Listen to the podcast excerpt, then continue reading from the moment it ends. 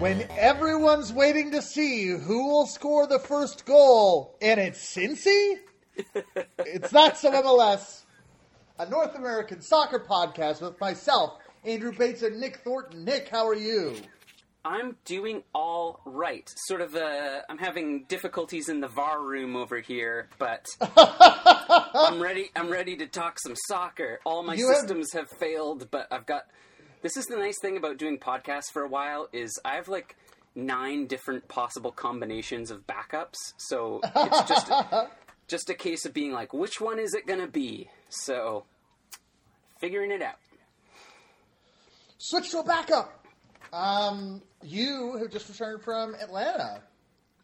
Yes, uh, I just got in last night, um, and it turns out Atlanta's a great city. Like, believe the hype, it's fantastic. Um, of, unfortunately, while I, w- I was going for other reasons, and other than soccer, that is, and so Atlanta was playing away against Montreal. And then also, unfortunately, I was very graciously invited to the away viewing party um, by an Atlanta supporter Atlanta supporters group, and the timing of things just did not work out because I was out with some friends, and I thought I was closer to the place than I was, so it didn't work out. But overall, um, walking around Atlanta, I was really pleasantly surprised at. Well, I guess maybe not surprised, but there was just so much support for the club everywhere. Like you saw Atlanta United flags everywhere, um, and like the logo was all around the city, and people really love the team. And every conversation that I had with people who um, supported the club, like they know their soccer too. So I feel like Atlanta fans have kind of gotten this bad rap as being a bit spoiled um, after their not so stellar start to the season this year. But um, I was just like really, really impressed, and I can't wait to go back to Atlanta. And definitely on the bucket list is seeing a game at Mercedes-Benz Stadium. Yeah, I, I know if they if they had had a game, they must have been able to find a place to, to, to jam you in there in that um, uh, in that big old building they have. in that big old building.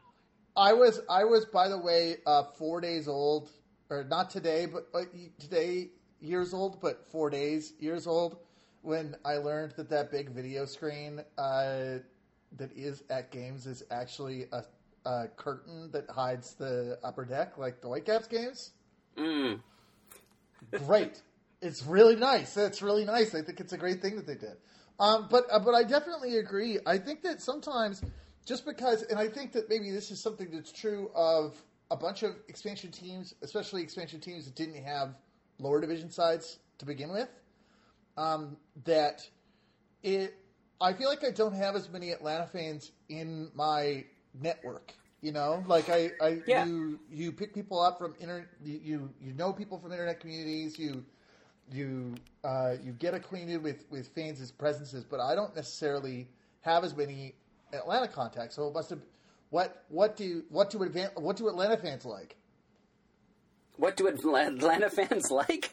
yeah, like like what what are, what like you know, uh, I have I have been you know lucky enough to watch uh, with fans from the Pacific Northwest. And I've been lucky enough to watch games live with fans from uh, Southern Ontario, and I would say that they both have different sets of likes and dislikes and, and, and approaches to the game. Would you would you say that you detected anything like that in, in your discussions, or, or or what what was something that you might have noticed on that front? Well, one of the big things that I noticed is um, so Resurgence Atlanta were the ones that uh, reached out to me when I was just sort of like, Atlanta, I'm coming into town. Like, what's up, fans? I want to talk soccer. Um, and Resurgence Atlanta were the first to reach out, and they were the supporters group that were really leading the um, anti fascist um, front in Atlanta. A number of members serve bands as part of that. And the, the overwhelming sense that I got from fans is that there's a real connection with the players. It's not just a, hey, we won the shiny trophy thing and we're really good. Is like, people really have a lot invested in the players um, and the type of respect that you see the players give back to Atlanta, it feels very genuine. There's an obvious, like, real connection between the players and the fans, um, and I think generally a sense of optimism around the club. I mean, and how could there not be when you have somebody like Josef Martinez at the helm? Mm-hmm. But the other thing that I kind of wanted to mention is my trip was sort of oddly timed with um, some more great social media content around Josef Martinez. and I'm just like, I sent, I think I sent you a thing. Yeah. Um, and it was a part of the Kick Childhood Cancer campaign. So of course, like, oh, I'm ready to cry before anybody's even released a video. Uh, But I'm just gonna come out and say it. I think I like Josef Martinez now. wow. Like, don't get me, it, don't get me wrong. I'm still gonna call him out every time I see him flopping around in the box. But he hasn't even done much of that this season. He's just been scoring in the box. But he's really obviously got a lot invested in the city of Atlanta and the club.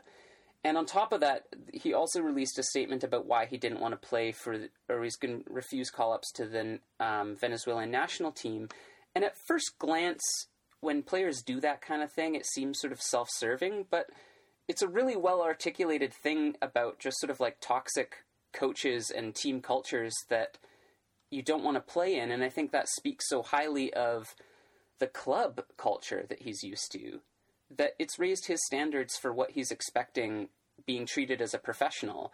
And he was very clear to say in his statement that he's like, you know, I don't care if I'm sitting in the stands, on the bench, w- or playing. Like, I'm there to be a part of the Venezuelan national team. But, you know, at a certain point, if something's not like healthy for your mental state, then you can't be a part of it. And that takes a lot of guts to say something like that um, because a lot of people could just easily turn on you and say, you know, like, oh, well, suck it up. And I, I definitely respect that statement and that you should enjoy your soccer and that you even if you're a professional athlete representing your country yes it's a huge honor but that doesn't mean that you have to put up with toxic people and it opens a very interesting discussion, I think, about that culture in sports. And it's interesting because I saw a number of reports this week about um, in Canadian and American youth sports how there's been this massive drop of kids that are playing organized sports, including soccer. And I, I don't think there's a disconnect between you know these toxic coaching atmospheres and team cultures and why people don't want to play the game. Well, we don't know a lot of we don't know a lot that's going on in, in Canada. We have this issue right now where bobsledder Kaillie Humphries has has requested and, and has been granted her release from bobsled Canada Skeleton, um, mm-hmm. it, to because of what she says was a was a similarly toxic situation. There's a lot in there, so we're not going to go look up that situation if you're interested. And the, the other thing, and, and this is not based on this is only based on you know my thoughts, is that we saw Sydney Leroux um, come back to soccer. She she made her return for the Orlando Pride um, three months after giving birth, I believe. Um, and in the time that she had been away, kind of, it's like we. I think that that that she has been the target of um, of negative attention from from Canadian fans for for choosing to play for the states. Um, and in the time that she's been away, we've learned a lot about what the American Canadian youth programs were like in the time that she was a, a youth player for Canada. And I think that, that that's something to really, you know, um, that's something to really read. Okay, well, a little bit earlier, but it, because I think that she, when did she? I don't know when she specifically switched. I think she uh, she was in a, a BC select team in, in 2005 and, and moved to in, in 2007 2008. So, but I think that it's time to sort of reassess that situation as well. Yeah, I mean, and that's my takeaway here is is just that there's an opportunity to have a, a serious conversation and a serious look at how youth development systems and academies have been um, professionalized and you know maybe the standards of coaches has not met that professionalism and also instances where it the fun of the game has been sucked out. I mean, I feel like we're kind of throwing a lot of different issues together here, so I don't want to like Right. overly simplify or complicate, and, and that's not what you're doing. But just all of this to say, getting back to Josef Martinez, um, that it takes guts to say the things that he said, and I think it does open up a really interesting conversation. And I, I, I just really respect somebody taking that stand and putting good soccer and good culture over just the accolades and the glory and what everybody else thinks you should do.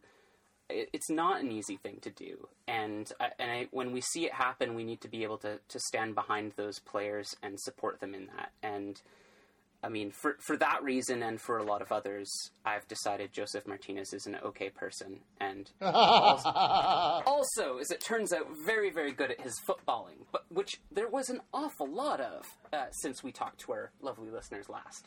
It's true. The other thing, before we, we get on to games, there's one more important thing that you brought up was the, the, the push against um, the, the the hashtag an Iron Front push, um, or a united front push in, in the anti-fascist organizing, um, which since the last time we spoke has has had a result.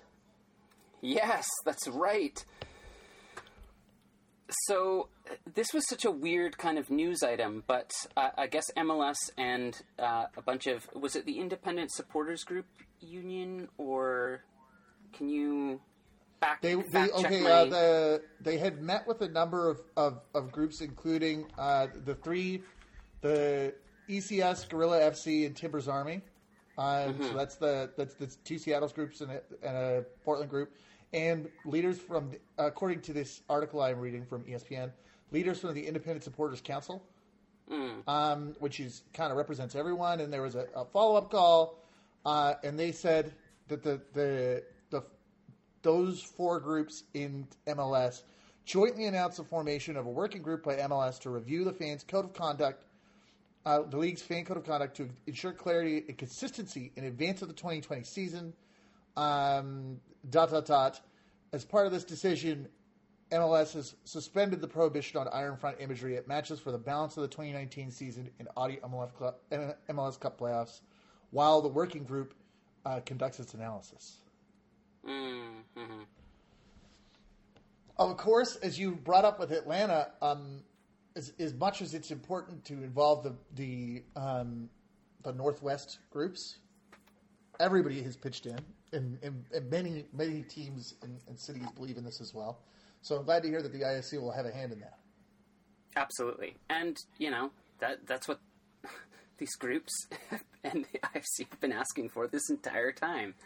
Um, so it's expected that MLS would turn around to be like, "Hey, we have an idea," but um, it's good to finally see things moving in a positive direction, and let that be a lesson to y'all. If there's folks out there who are like, "Well, I don't get it," you know, you, what do you expect getting banned if uh, you come in with a certain type of banner?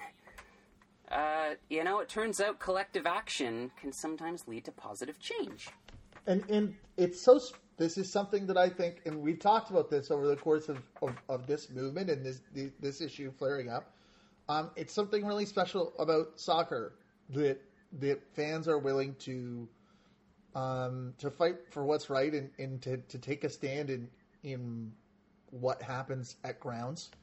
And I think that uh, as we saw with NWSL, having the supporters um, intimately involved in the formation of a code of conduct will help prevent these problems. Absolutely. Um, as you mentioned, though, lots of games. We've Yeah. We've, we've, Where do we want to start? There's just I- so much to choose from. I was I was really sad, almost in a way, to, to realize that this is the this was the penultimate weekend when I saw that. I didn't I didn't realize until halfway through Saturday that oh all the games are at the same Yeah. Uh, all the games are at two times on Sunday, so because we're we're almost done here. It was almost a. I feel It's almost a, bit a sad moment I, for me.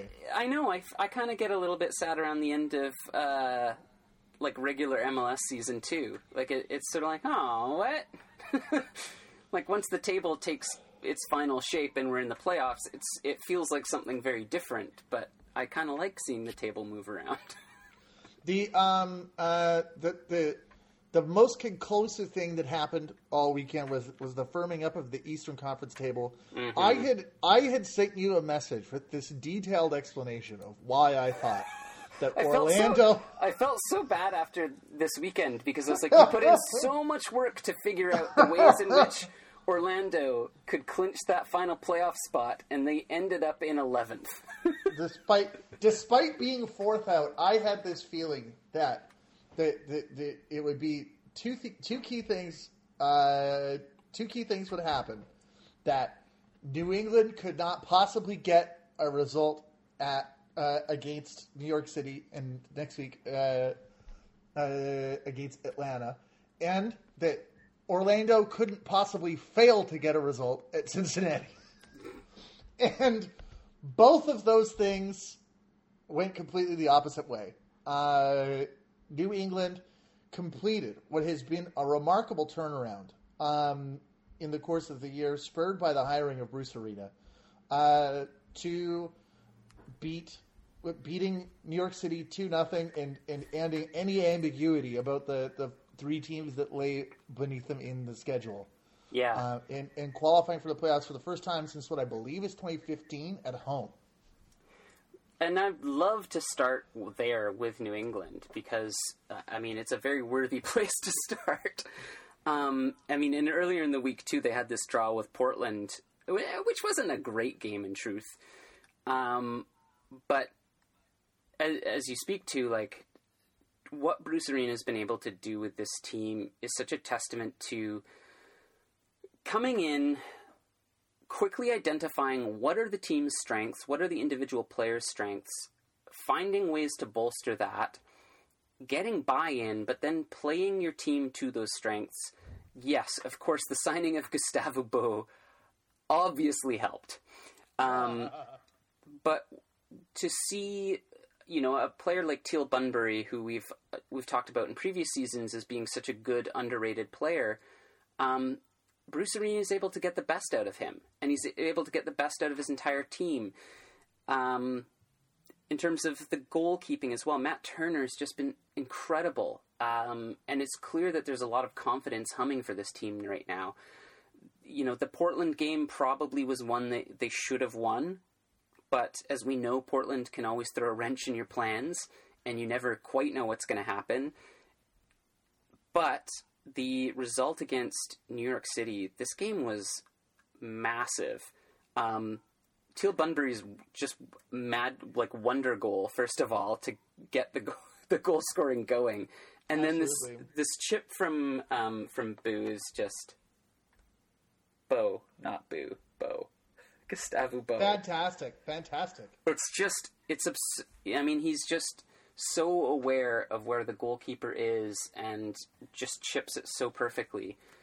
Um, this to me was such a shining example of how like MLS is a wild, wild game because New England on their, New England on their day do look like as good a team as any in MLS.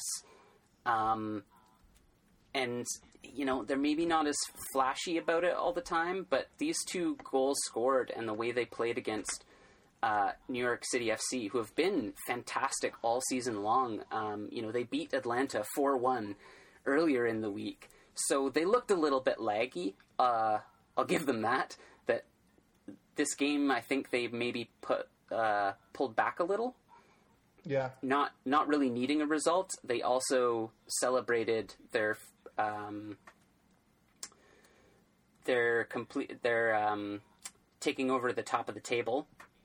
Even though they lost this the game, Eastern Conference. they secured being champions of the Eastern Conference and are going into the playoffs in fine form. They also have the like this amazing goal differential tw- Right. uh, of plus twenty, um, which is certainly pales in comparison to the plus forty six of LAFC. But that's a different, you know, LAFC is LAFC. It's true. Um, And, and you think about it, you know, uh, if you think that they're holding back, that that you have to hope that that is the case because they seal up that first spot where they will, as of uh, as of current positions, if everything holds, face New England. Yeah. so that could be an interesting tie. The jumping around a little bit here. Do you have anything else you want to add about New England? I just love talking about New England.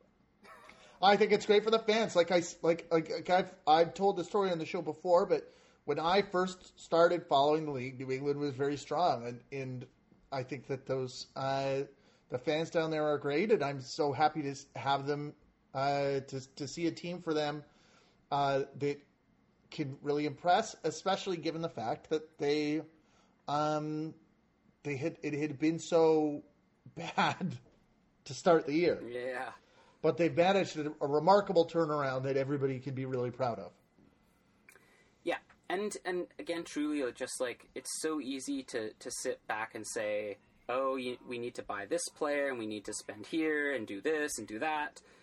But truly, this just shows how powerful having a good coach come in and who can get the team to agree on things and get the buy-in for how they should be playing um, is really a special quality everybody thinks they can coach a team. Everybody thinks they can do better than the current coach of teams. Uh, Bruce Arena really is in, uh, in a league of his own. Um, that I guess we shouldn't be surprised. Like I think it's probably a little bit insulting to his career and his soccer intelligence that people are like, oh, I guess Bruce Arena still has it. Um, it's a pretty good track record with one pretty big but pretty minor dip, all things considered. But What one am I of the thinking, revel- by the way? I was saying earlier, uh, City would face New England. Of course they wouldn't. City have a first round bye. oh yeah, well that makes good. sense. It's confusing. It's so confusing. I'm honest. I don't even follow it. I'm just waiting for them to put the playoff matchups out so I can be like, oh, that's who's facing who. Um, one of the revelations I had this week, which I feel is like a Nick's new spicy, not so spicy take, is I think I have a team that I'm willing to call as MLS Cup champions. Oh, that's spicy. right? Now, of course, I'm doing this a little bit tongue in cheek because truly, it's MLS, anything could happen. I think it's New York City. I think that even given the result against New England, they didn't need that win. They'd already played a game midweek. The way they dominated At- Atlanta uh, and just the whole season, they are the the real deal. and I, I really think that they have what it takes, certainly to to finish top of the Eastern Conference in the playoffs. But I think we can all safely assume they, if New York City FC goes through, they're probably going to be facing LAFC.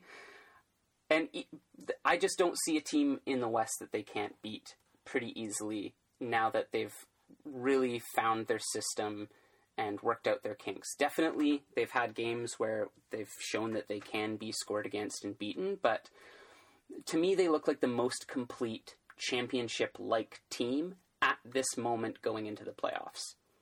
They really would need to, to, to face LAFC uh, for a lot of things because we've we've uh, been privy to this strange sequence of events that's taken place where uh, they may have to play at Citi Field for some of all of the playoffs. Yeah. Um, the the uh, the Athletic had reported on the 26th that, as has had happened before for New York City, the New York Yankees' presence in the playoffs pro- poses a problem for them. Um, being it being in that uh, uh, stadium, the they've come out today with this list of places that they reveal stadium playoff stadium plan for potential Yankees conflict, and it it spells out the ways the the the, the, the ways in which they can be, play at Yankee Stadium for the Eastern Conference semifinal and final, or that they would have to play at Citi Field, which is where the Mets play. Um, what it doesn't mention is that Yankee Stadium is booked for the day after MLS Cup. Um, that could be a problem. for for college football. uh, at the same time as a golf tournament is ba- is booked for Citi Field. So so they've they've uh, they've left that one out, but I guess if it's New York City versus LAFC in the MLS Cup uh, playoff finals, um, then we're then we're in, in we're in fine form. Yeah. Um, the last point I wanted to to put into this as well is just um, going back to New York City's midweek game. Um, Mitrita's first two goals are just so insanely brilliant, and I my other spicy take this week is just that I think Mitrita is the MVP this season in terms of his value to a team. Um, no, of course he doesn't have the the same goal scoring as Carlos Vela or Ibrahimovic um, or Josef Martinez, but in terms of what he's able to do on this team, both as a teammate and as just a singular entity, it's pretty hard to argue against. Um, you know, this new the the Torrent era of New York City FC. Again, he's just built such a perfectly balanced team. Um, they're one of the few teams in MLS that really looks like they understand the defensive principles and and, and stick to it. And they just have Mitrita's got this brilliance about him, um, and obviously the skill to match. But I just those two goals to me are as two goals like as good as you will see this season. In his first, uh, in his first year too with the club, um, I, I you have served up these spicy takes. How could you say something so controversial yet so brave? I know. Hashtag so brave. Um, the, the I, I'm very interested in this. I've always kind of, you know, had a uh, when when you look at New York City, thought that they are they, they've they've they've always found this way to kind of mess it up in the end. Um, but they've Mm-hmm. got great players and they've found a way to have them working together. So it'll be really interesting to see if anybody can break them down. Um, we haven't. I don't think we've seen them collide with Toronto FC um, in the last few seasons because I, uh, because last year was not the best year for TFC.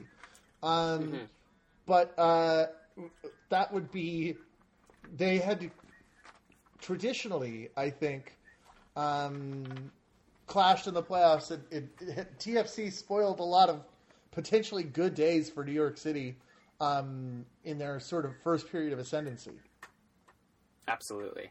So it'll be Um, interesting to it- see who what the matchups are like once the playoffs actually begin. Definitely.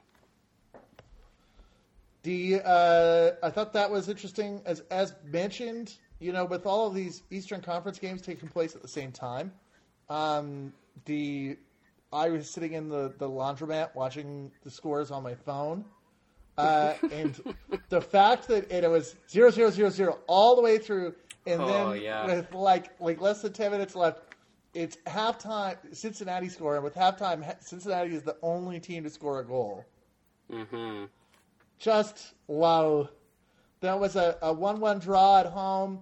Uh, Lamah was saved onto the crossbar bar and out. It's it's Cruz who buries it. Um, Rowe cleans out it, the the thing that's that's crazy to me, or especially given that Orlando's the team in, in contention, is that you could have pointed that that with that crossbar and also uh, Brian Rowe clears cleans out Roland Lamah, hmm which could have been a penalty. So Cincinnati could have had three. Yeah.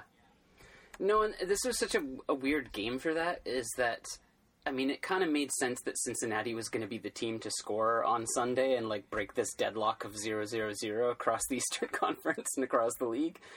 Um, but it was a t- sort of still like characteristically Cincinnati performance in many ways that there's like three or four players who are playing to win um, and the rest of the team just seems to be on their own schedule. But for Orlando too, like what do you even say? I just feel so disheartened for the fans that Orlando just continues to find a way to farf things up for themselves.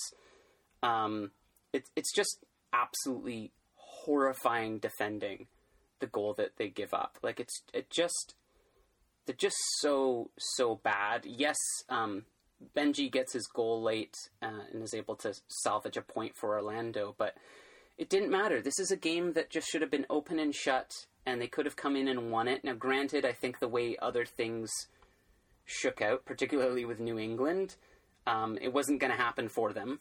But they really just took themselves out of contention. And being a Whitecaps fan, I can empathize with Orlando because it really is. It's like it's Orlando's own doing that. Like they've been their Achilles heel this season. They just find a way to lose games, and they've had promising moments, but um, th- whether it's just due to lack of concentration um, or, or something deeper with the team, I think I need to take a closer look at what their tactics have looked like this season. But defensively, they, they've just been a complete and utter mess. Like I, I have no idea what the system is, um, and I'm sort of amazed they were able to scrape a point out of this game, if only for the fact that they're playing Cincinnati. I, I feel that that um, midweek results don't always, or midweek midweek competition results don't always factor into the league because sometimes you you'll you'll see that players are out and the, the, there's different sets of players in the midweek games, but Toronto and Montreal's Canadian Championship final really seems to have affected both teams a great deal. uh, this was a game that I, I caught the sort of the back um, the back end of after uh, Chris Mavinga got sent off after after uh, allowing the penalty in the previous league game. Um, Toronto had scored at home in the, the, the, the home and home series to to push things. Uh, they just completely cut out. I guess in this competition, no extra time, no um, added time after 90 minutes. They just went right to penalties after 90 minutes. Oh, that's weird. And Toronto FC, for the third time, stepped up to claim a championship on penalties and utterly bottled it. Uh, with with Jozy Altidore uh, hitting the crossbar and going out, and Clement Diop, who has not played a single game in MLS for Montreal since he has arrived with the team, I think two years ago, um, saved two penalties. Uh, Somebody's telling me I was I was told maybe that the second one was not a save that it that it also went off the bar, but I was looking at MLS Cup winning goalkeeper Alex Bono and Clement Diop and thinking, oh no, Montreal are in Montreal are in tough here. But the but Diop was an absolute hero uh, in in in creating a little bit more perhaps of a, of a complex for Toronto on this issue. Toronto said, "Oh, well, we don't really practice penalty kicks too much because you don't run into them that often." Just in championship finals. Yeah, truly. I mean, they've definitely been carrying the monkey on their back on on this one. I- mean, I really would have loved to watch some of this, but it was really hard to actually watch it because no one was carrying this series at all. uh, one soccer. The One home of the Soccer, Canadian oh, yeah, Premier the- League. Right. Um, That was how I saw it. is this cup still relevant? Do we need this? Um, I think it's been actually. I'm I'm willing to go to bat. Well, I will always have a great amount of of reverence for this because of you know it's how I got into it's how I got into the game. My my first two live pro games were were um, Vancouver Montreal and Vancouver TFC in the in the Canadian Championship. Um, back when both Montreal and Vancouver were in the second division, and the um, I think sometimes it's felt like it's scraping for relevance because because you know midweek people aren't talking about it, the attendance is not there, and and it had been sometimes the same clubs at all the same times, but this year I feel has been better than ever in terms of in term. It does feel to a certain degree that the CAMPL part of the competition and the part of the, the part of the competition with MLS Cups, MLS teams were practically separate parts. Uh, despite the presence of, of, of a couple of, of clashes between Cavalry and, in Vancouver, and Cavalry knocked Vancouver out. Uh, and, and York Nine did not knock out um, Montreal. We're not quite th- we're not quite there yet, where where it is a U.S. Open Cup level of competition. But I actually enjoyed it. Um, I, I enjoyed it more this year than I have for many years. I think okay, uh, that's fair. I think then what I'll add to this is like if we're gonna make it relevant, it's like it's got to be picked up by somebody. Like it's got to be possible to watch it outside of paying twenty five dollars a month for one soccer. Um, I get It's- what they're tr- one soccer is one soccer is ten bucks a month. It is? Yeah. Man, why didn't somebody fact check me before the shows? All right. Well, considering As a one soccer subscriber, all of my other subscriptions, maybe I should just shut up and pay the ten bucks a month to get one soccer. Is what I'm hearing. Um, it's tough. I I'd- mean, like the the, the, the KPL season is almost over. So so, so Yeah. uh, they it is the home. Uh, it is the home of uh, of Canadian Premier League. All um, Canadian uh, men's and women's national team home games, all Canadian championship games, and crucially, I noticed they. Uh, I don't. Uh, I don't remember hearing a lot of fanfare about this. Uh, Liga MX is now available on the service as well. oh, damn. Okay. So well, that's huge. there's some free advertising for them. Uh, I will look into this. Okay, this last piece, though, I know that it. I can actually back this one up. Is maybe they just need to get a better trophy because the trophy I don't like trophies with a wooden base. It like I know it's kind of old school, but it looks like you know it's like the Conn Smythe Trophy in NHL. Like it's just clunky. I want some like slick, like cooler, like and like larger than MLS Cup trophy for this I relatively wanna- small thing. Something really be, uh, like like simple but just large and audacious. I don't want to be. I don't want Simple this to be audacious. Canadian fan story time. But I but I gotta but I gotta step in and explain the, why that would why it is the way it is. Step Uh, in, Grandpa. So so essentially, at a time when there were only three Canadian, I think I'm pretty sure only three Canadian teams, the the Whitecaps, the Impact, and the Toronto Lynx, and they all played in the USL.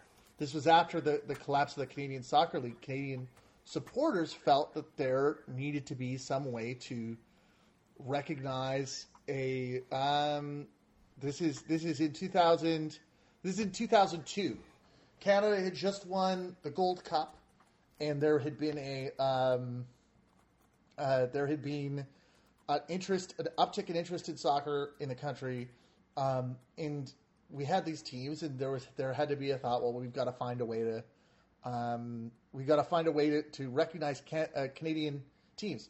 So it had been competed for by the teams that were in USL during the course of the regular season, um, based on their regular season results. And the cup itself actually was fundraised by members of the Voyageurs uh, supporters group, the, the Canadian soccer supporters group's internet forum.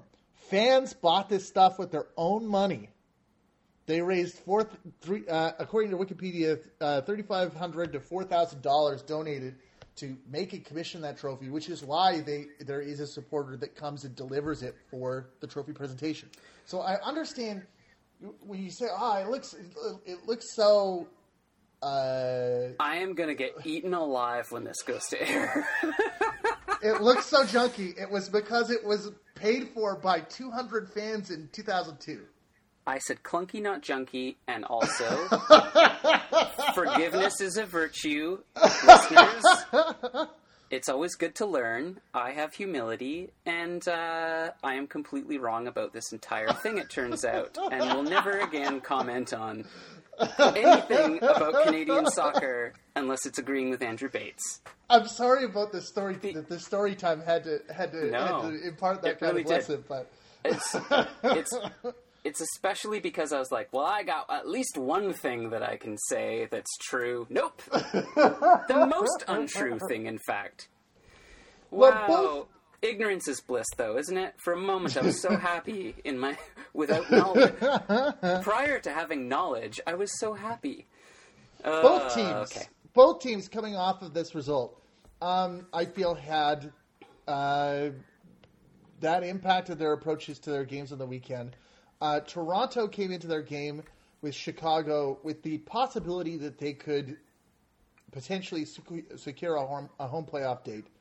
Um, and Chicago came into this with the possibility that they could qualify for the playoffs. As you mentioned in the last game, um, New England winning rendered all other possibilities moot. They, they no no wins would have counted anyways. But um, neither team were able to uh, come up with the result given those uh, given those stakes, and it was a two two draw. My notes for this game just is uh, there's a period between each one of these words. This was not a good game of soccer. Um, it was painful to watch. I mean, TFC have had their little moments here and there. Uh, Chicago, yeah, they got their goals, but there's just so much flopping around from them. Like just trying to win fouls and and just not getting on with it. There's just not a any sort of like mental toughness to this team, and and they're really lacking uh, like a, a, a spine to the team, and I mean that in the, in the literal sen- in literal soccer sense of of just like the middle of the park. It just you know they've got some good goal scorers. They've they've got certain elements, but just as a team, it, it's not there for them. And this one was really kind of painful to watch. Granted, I'll give the one highlight of this game for me is the second Toronto goal that levels it. Is this really powerful run from Omar Gonzalez, um, which is just such a well timed run that he is actually picked up by his defender who sees him, but just the run is so powerful and Gonzalez has the height that he's able to get in and, and win this header. So I, I can't blame Chicago too much for giving up the full points on that particular occasion. But thinking about the larger picture of Chicago um, and going forward, this is something that I really would like to see change from them is um, a different mentality about how they're constructing their midfield and to see a little bit more uh, defensive toughness from this team because they've just been too easy to score against again. The uh, the defender picked up uh, Omar Gonzalez in the same way that you or I might pick up an oncoming train. It Yes. doesn't. Yeah. we I observed the it. approach. I see it. There it is. I got this one. Yeah. Um, I also loved. I mean, like the this is the thing that you mentioned about um, the the goals versus the spine. It's like Chris, Kata- or sorry, not Chris, Kata- Alexander Katai's goal. is So the the one that he scored is not just so wonderful, but it is so um like encapsulating of of what had made Chicago exciting in some of the last couple of seasons that it was really up- upsetting that we don't see that more often, and it's just because they don't like like the way they were able to achieve that was by swinging it around, you know, the the, the top, but they have been so rarely able to get up that far, you know, like push that yeah. that Well, and- and- you know through the middle. and not to oversimplify, but they truly are one of the MLS symbols, I think, of that mentality of just put all your money into your attacking players, and then you have the second string defense, which means that you end up with a player like Schweinsteiger playing center back for half the season. Um, Chicago is always going to be great for having some great goals, and but you're right. This game was a perfect example of beautiful goals, and still they came out with nothing but a point because they can't defend. Um, the other team in that Canadian Championship picture uh, was Montreal, who, uh, as I mentioned, despite the fact that you, you, Clement Diop had never started for them in the league, they handed him his first start um, in a match against Atlanta, of all people, and he held him to a point. Yeah, I, this this was wild. Like it really it really felt like the way that things have been going for Montreal. But as you say, like hey, winning a cup earlier in the week can certainly help. Um, And of course, Atlanta being just utterly deflated by New York City FC. I still think Atlanta's a great team and has a great potential to move forward in the playoffs. But this was a really surprising result. Yeah. You have Julian Gressel scoring a phenomenal goal. Love it. He just walks in so smoothly. And, and, and there are so many expensive players in Atlanta that we overlook his contribution sometimes. But that was one of the one of the better individual on the floor goals that I've seen all year. Yeah, no, and, and I think you're right too to to really emphasize just how I mean Atlanta knows how good Julian Gressel is because he's been a really key player for them. But um, I think it's something that commentators miss sometimes is that he's really part of that engine that that makes them hum. In, in Montreal, get the goal from from Bojan. I think the story here, and some of it is some of it is Diop, and some of it is isn't is how close Atlanta came here. They had so much pressure. Uh, Barco hit the bar. Villalba had a goal called off for offside, and Diop hit this amazing glove save on Barco again, coming off of a free kick. Yeah, and Um, is it, it's almost it's really kind of bittersweet to learn at this point in the season, kind of too late. and and certainly Evan Bush has been no like slouch this season. He's been fantastic. Um, a couple of questionable moments, but I feel like no more than most good goalkeepers. Like you're not always going to be amazing. Um, but who knew? he earned his he, he earned his keep and i mean like at first when when i saw how much people celebrated him and um you know i saw people tweet in french he should never have to drink in montreal again uh and and you wonder if that actually does pan over to the league but you know he is a part of one thing that i'll say about this team. You know you see the goal from bojan t- bojan too. There is a lot here. The you can say emphatically that the capricious move to fire the manager in the hopes of, of motivating the team to qualify for the playoffs has failed.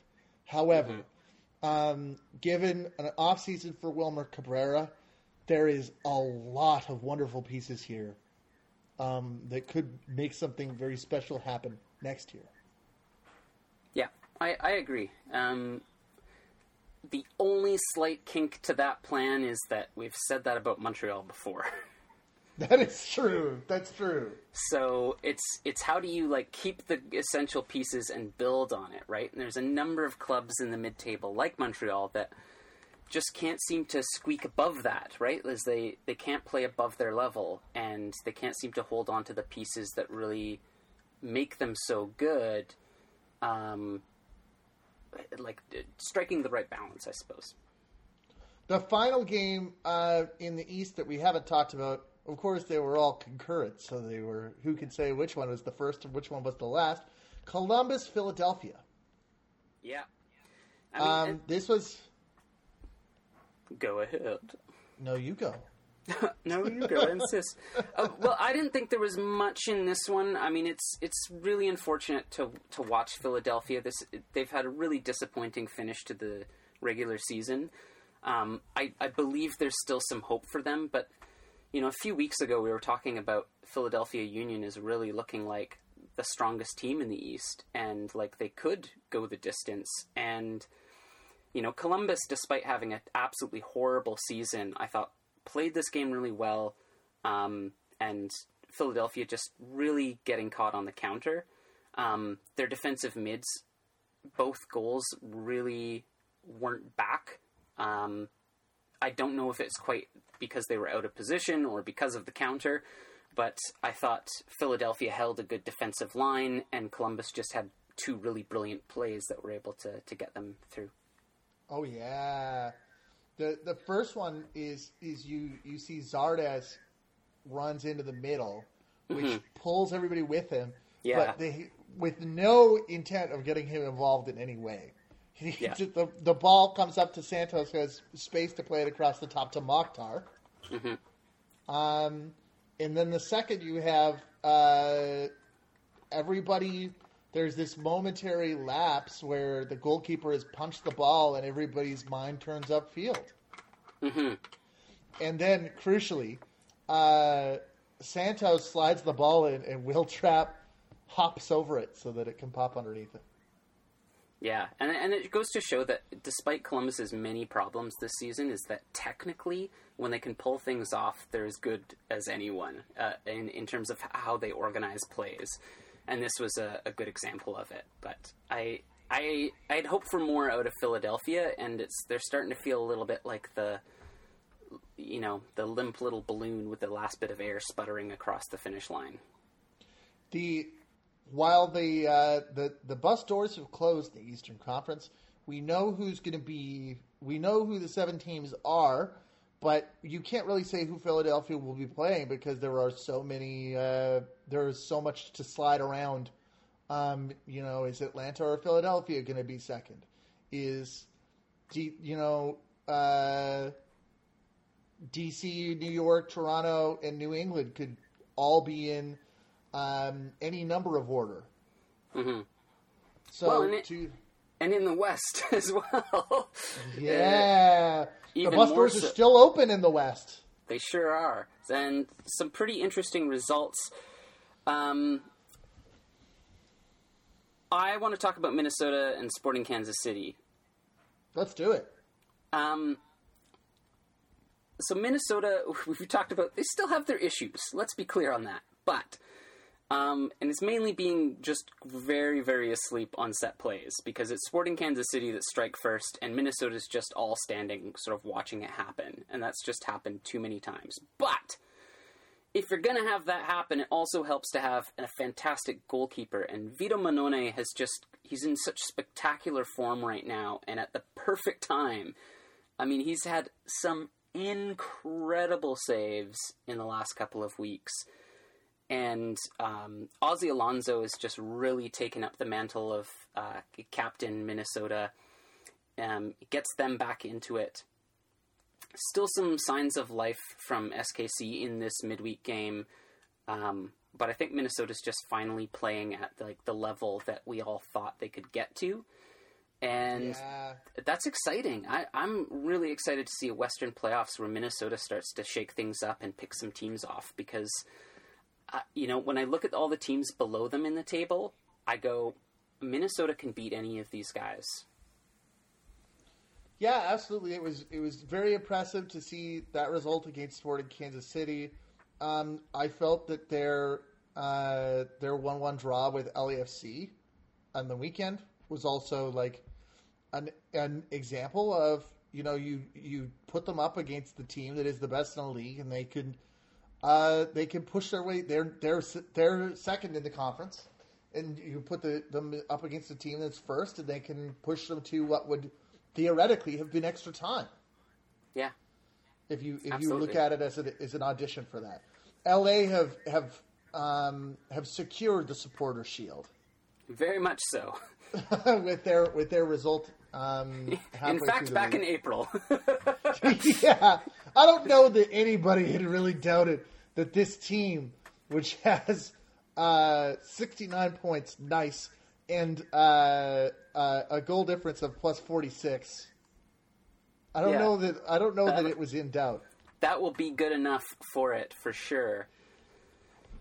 Um, and it was exciting to see them. It was kind of a three-one against Houston, that um, that was a little bit interesting, but you know you didn't see a lot out of that. And then um, you had this one-one draw against um, Minnesota. It'll be interesting to see. It'll be interesting to see if they are beatable, because that does that result doesn't necessarily mean they they almost had a moment where they looked vulnerable, but they, you know, winning winning a trophy. Sometimes winning the supporters shield can mean that you you don't make it. Sometimes it it can really bolster your chances. Absolutely. I, I mean, and I truly just sort of shrug my shoulders because it's MLS, so you know that like they could steam through the playoffs, get to the end, and farfet. Um, so we'll see. Then the next sort of like batch of games is difficult to even know where to start because there's so much at play.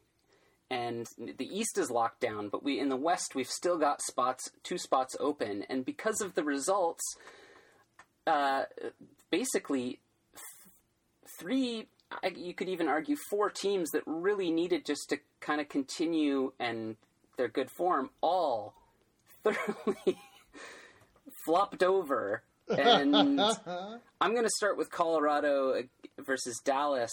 Um, I thought that like Colorado played okay, but this was just so easy for them. And like Dallas was a little unlucky. I think there was some calls that maybe could have gone their way, but overall, I don't have anything new to add to Dallas's story. That um, the fact that they're sitting in seventh place, I just I find it very hard, short of uh, the, the, Colorado Rapids and San Jose continuing to lose.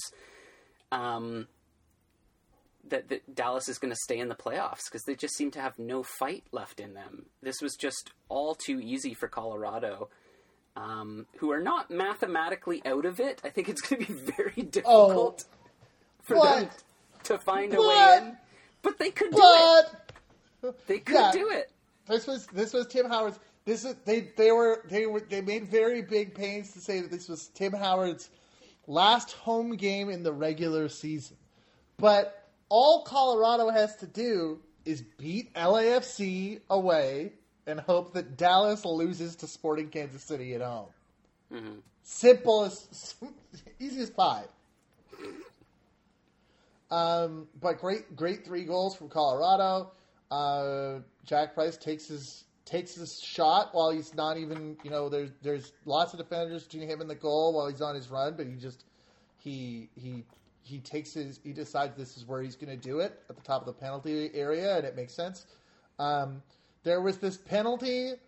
Uh, I have here a lot to unpack. It's a penalty for Colorado for handball, but Tommy Smith, they're asking if he's offside, but he's not off. He's so offside, he's over the touchline when he plays the ball.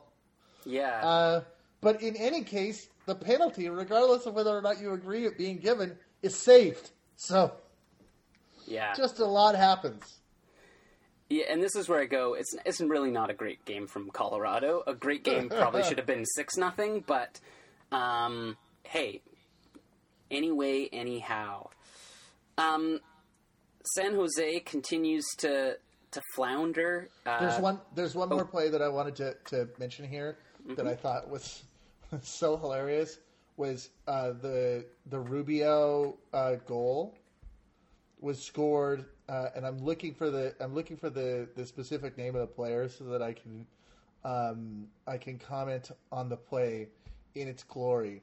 Rubio is a is Diego Rubio is about to take the free kick, and Jack or no the the free kick is about to be taken, and Jack Price strides towards the goal at full pace and turns aside at the last minute. And Diego Rubio comes up behind him and yeah. And and uh, and and smashes it a goal. I think. Uh, no, that's not the Rubio goal, but that was one of my favorite free kick maneuvers I've seen this year. Oh yeah, yeah. It's such a bizarre play, and, and really does fool them on this. Uh, yeah, I'm glad you pointed that out. That was a cute play. Um. All right, we've got um the the the team that did get their result was RSL, who beat Houston two one with an amazing goal from Baird in the opening forty seconds. He he did. It's like there's two there's two goals. There's two goal types that I see, and they just feel to me like the most MLS goals that I can possibly imagine. One of them is going to the byline and playing back into the center, and the other one is taking the ball off of some midfielder who's not thinking and then running halfway down the pitch and scoring. And that's exactly what Baird does to open the game here. Mm-hmm. Um, uh, th- this was also Nick Rimando's send off at home as well, right? This is his last home game appearance. Oh no! So that w- that's it for uh, for his time in MLS, which feels like just impossible to imagine an RSL without him. So I, am really glad RSL got the win, for no other reason than um, both last home games for our two retiring goalkeepers. They got a win, which I, I think is always fitting for a goalkeeper's final game. Um, which also raises questions because, of course, Vancouver Whitecaps' last home game is against RSL. So RSL has some work to do. Um, however, it feels at this point that they're um, well. I mean, it doesn't feel like they have clinched, but um, Their, their form is still kind of okay. we'll see what happens. Vancouver is a little bit harder to, to, to pin down as a team, as you know, because LA Galaxy he came into came into their match against Vancouver, uh, and and Vancouver won in California four three. This team, this team that, that that at this point is all they're all just bonus games. They're just bonus chances to see the Whitecaps because you like to, to watch a Whitecaps game, not not for any particular purpose. But they score. You know, uh, um, Doneil Henry scores with his face, not with his head. The ball comes. The defender tries to clear it, and he bounces it in. And then, and then the, the, the tie up goal is uh, the tie up goal is Zlatan Ibrahimovic. Yeah. Just two two very similar strikers. and and that's kind of what this this game was to me was this this aspect of every time Vancouver scored, it was like, really, we have the lead, and then we lost the lead, and it was like, ah, that makes sense. And then we then Vancouver scores again. It's like they got the lead. Yeah, and truly, like when Chris Pontius scores in the 86th minute, and you're just like, "What is even happening?" You're like, "Okay, truly, it's done and dusted." Um, we show Theo Bair had a great goal. Tosaint Ricketts had a great goal. Like, we, the crazy thing is that Vancouver scored four goals. The crazier thing is that Vancouver scored four great goals. It's true. Well, three great goals. That that Doneil Henry one is is okay. is, Sure. Uh, but you're absolutely goals. right. Like the the like Inbeom, Inbeom, and and that that winning goal. And this is we talk over and over again, and they referenced you know Dos Santos, uh, Marc Dos Santos saying that LA is a horrid team defensively, and this was if you think of LA going into the playoffs, they are three three in injury time. I- Inbeom and Chirinos are on a two on nothing with the keeper with about what felt like a half an hour to just calmly stroll down the bench to do it in. And it was sh- the slowest break I've ever, I think I've ever seen. and to shift focus for a second back to LA Galaxy, um, I mean they they won their midweek game, but you know whatever. it wasn't a t- particularly uh, impressive win. And as you said, heading into the playoffs, I mean, yes, they've clinched, but they're they're sliding down and making their lives really difficult. Even Ibrahimovic said they didn't deserve any points out of this one. In the 75th minute, when your center backs are cramping, that's not good enough like if you don't have a center back that can run a full 90 and defend the likes of uh, Inbeom and Chirinos, who are not, and Montero, like not particularly fast players, like we subbed off all our fast players by the 70th minute. And the fact that there's center backs down on the ground cramping up and not able to run anymore is just completely unacceptable levels of fitness and uh, is going to cause major problems for LA Galaxy. And I, I feel somewhat vindicated in the fact that they're going to get knocked out of the playoffs easily. They're, defensively, they're just terrible. They, they have no real structure to their defense, and the fitness levels are clearly not there. It was so easy for Vancouver to score. Um, and it, we had to do it and had to score the goals, take nothing away from that achievement, but um, yeah. this game was have- like another another one where I just like was laughing through the whole thing. Like, what is happening?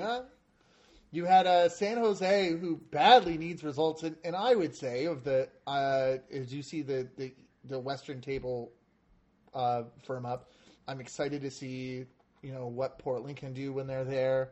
Like you, I'm kind of feeling 50-50 on Dallas.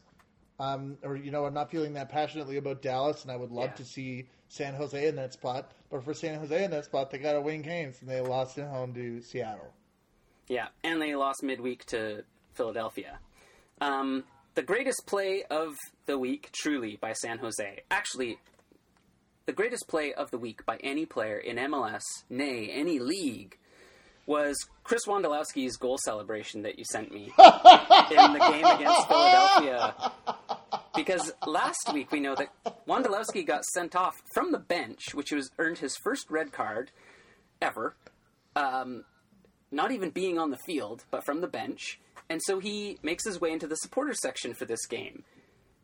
And just tell our listeners what happens if they did not he get to witness went this. for it. He went for it. He was he was standing with the the the, the ultras.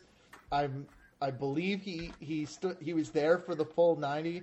And when I can't remember what goal it is, It's a he Jackson Yueill. Y- Y- Yueill scores, and he just hauls his jersey off. Not in not in a fluid movement at the least. He Nope. he, pull- he hauls his he hauls his shirt off and just throws it in the air. Just just spins it in the air back and forth. His whole hollering like a war Viking. Just. If you thought Wondolowski was scary when he scores a goal, oh my god, when he's in the stands and sees a teammate score, Wondolowski needs to be like when he if he ever retires, he needs to be like the team mascot. And like Is that the is that the statue? I think it is. I think we That's have our the statue. statue. Is That's him the trying? Is him like so angry, excited he can't pull off his own shirt in celebration? He's stuck in his own shirt. The thing for me about San Jose that makes me somewhat not so optimistic that they are going to turn things around and take this last playoff spot from Dallas is just that the thing that's killing them is man marking in the box. It's just so awful that uh, you know they've got all the other ingredients of a good team and a, and a good system, but they've lost five in a row, and just time and time again, it's just simple, simple man marking in the box that whatever system they're they say they're doing, which they say is a man marking system, or no, is it a zonal marking system? Is that right? Uh yes, this is a man. It's it's a it's a man marking. It, it's like a man to man system. So so it's not just man marking, but it's, every player is locked on to another player. I believe is how it's supposed Right. to work. Yeah. Well, it sure didn't work in either of their games this week, either against Philadelphia or Seattle. So there's that. Well, I mean, they're going to uh, San Jose will be playing Portland in their last game, and aided in the fact that Portland will be missing Brian Fernandez in uh, due to receiving a, a second yellow in a game that was uh, a right debacle in its own right. Oh, yeah. My Uh, this, three red cards. three red cards. This was two not great teams slugging it out for kind of nothing. um, and so the result stands. Uh, you know, four goals, so it's good that the fans had something to cheer on. I- I I do think that the Fernandez red is a is a little bit stupid. Like I think he's it's like a slap to the back of the head or a little headbutt. I don't see it. I think this is just a yellow. I think I saw it. I saw it on the, and I thought back to our discussion of you just can't touch. I know it's not the face, sure. but no face touches, No no, face. head touches. All right. Just don't get it up there. Fair enough. He's up in the grill, so he's off. Um, the Espinoza one absolutely makes sense. that is the red, readiest red card I've ever seen. Just so red, so red. Um, and then Ilie sent off. Ilie is the for the shirt grab that is unquestionably a red as well. Sporting Kansas City is just all kinds of. The wheels are so far off the cart. I'm starting to worry about Peter Vermes' job. Like, there's just no discipline on this team, and uh, you know, Espinoza, I think now has the most red cards in MLS history, I believe, or he's getting there. Um, that they really, really need to take a hard look at themselves because SKC had so much going. It was such a good team and such a great system, and they've just seemed to have forgotten themselves uh, this season. Um, Portland hasn't fared much better. Speaking of teams that have forgotten themselves, and this is the thing: it's Peter, Peter Vermes versus um, Savarese. Like you think that there would be like this should be a clash of the titans. Instead, it's like two wet farts meeting in a dark room. it was not good. Don't like it. The other the other note from MLS, we missed it in the Eastern Conference. New York Hmm. Red Bulls nil, DC United nil. uh, very much building to, I think, a potential meeting um, in the playoffs should that occur. Uh, neither side giving anything up, and and and they are if if results hold as they are now, they will face each other very much an early, very much an opening, you know, a, a, a tense thing with nothing on the line, or where, where nobody will will budge an inch. Yeah. The the big NWSL result of the week was that um, the Reign faced the Portland Thorns uh, in a in a match I got a chance to get a look at. Um, in they set their own uh, the the soccer record for the stadium they play in, in Tacoma with uh, an attendance of uh, in the seven thousand range. They beat Nice. Portland two nothing. Tidily done. um, with a with a great goal by by Jodie Taylor, and um, it was you know this was one of the you know uh, when you see um, Megan Rapinoe get more and more minutes, uh, you're you're interested to see what happens. But the, the one of the real stories of the season has been Bethany Balcer, who comes in. Um, as a sub in the 74th minute, she's a rookie in the league, and she gets the goal here that confirms the result and also uh, ushers them into the NWSL playoffs. And Portland are in a really rough spot because they were the the number one team in the league. They had those tough losses to North Carolina, including the six nothing loss. Um, they had uh, Lin- they had Lindsey Horan come out of the game. Uh, or wait, no, maybe not. Oh, that wasn't one of the. Maybe actually after they were out of subs because I remember there was a there was a, a tough looking injury, um, and they could still finish fourth and have to go face North Carolina in the first round. Um, it'll be it'll be interesting to see if they can turn it around. They were not. They they seem like they've been knocked into a funk. They weren't playing Tobin Heath. It'll be interesting to see what happens in the final round of games for NWSL, and to see if if they can put somebody in that final round that will, um, if if somebody will be there that can give North Carolina any trouble. hmm And until the uh, the decisive round of decision day games in MLS, Really, really decisive. when can we find you online? You can find me online on Twitter and Instagram at That's So MLS, and not sharing any opinions about anything Canadian soccer. Where can we find you? You can find me online on Twitter at Team Bates, www.team-bates.com.